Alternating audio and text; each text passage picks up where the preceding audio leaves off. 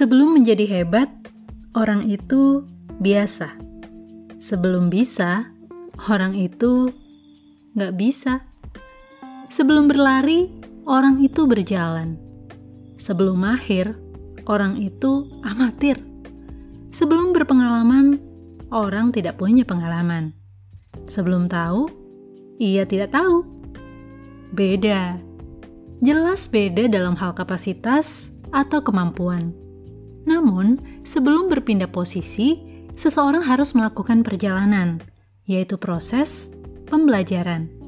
Seinstan-instannya kita hidup di zaman serba instan, mie instan pun butuh waktu sekian menit untuk matang. Milikilah mental dan kemauan untuk menjalani proses, belajar, dan hargailah orang yang sedang berproses. Siapa yang tahu beberapa waktu kemudian, karena ketekunannya menjalani proses, justru kita yang akan belajar darinya.